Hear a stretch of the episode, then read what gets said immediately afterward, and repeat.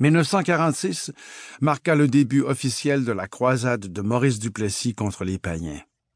Un peu plus tard cette année-là, en décembre, le premier ministre accuserait les membres de la secte des témoins de Jéhovah d'inciter ses citoyens catholiques à abjurer et à quitter la Sainte Mère l'Église.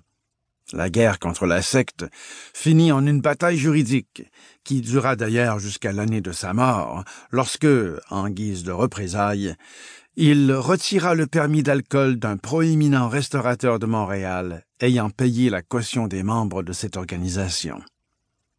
Durant l'été et quelques mois avant ces événements, ma mère, accompagnée de son frère Georges, m'emmena en voiture à Saint-Augustin de Mirabel, près de Saint-Eustache. Moi, qui étais un petit garçon du bas de la ville, je fus ébahi par les grands espaces de la campagne. Je me demandais bien ce qu'on allait y faire.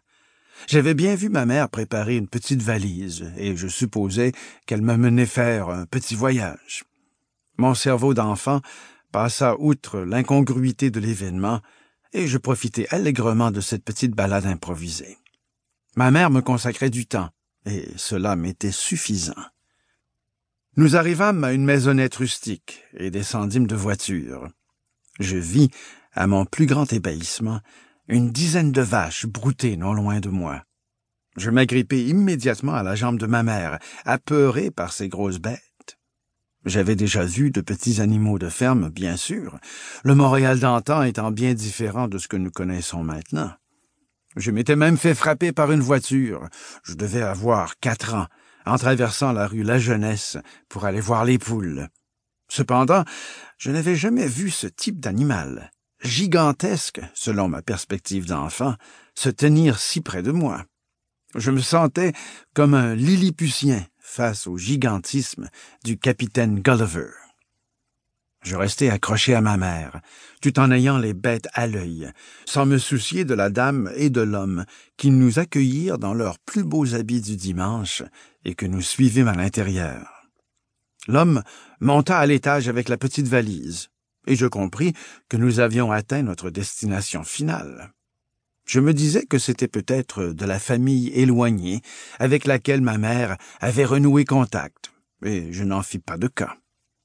Je me promenais un peu à l'intérieur, tandis que les adultes jasaient. Ayant aperçu un mouvement du coin de l'œil, je m'approchai prestement de la fenêtre et aperçus un chiot se promenant sur le terrain à l'avant, tout près de la route de terre battue. Maman, dis-je à ma mère en tirant sur sa manche, est-ce que je peux aller jouer avec le pitou? D'accord, mais ne t'éloigne pas et n'approche surtout pas de la route je sortis en trombe de la maison et me jetai à genoux devant le chien, qui me lécha allègrement le visage en signe de bienvenue. Assis sur le gazon, je regardai autour de moi.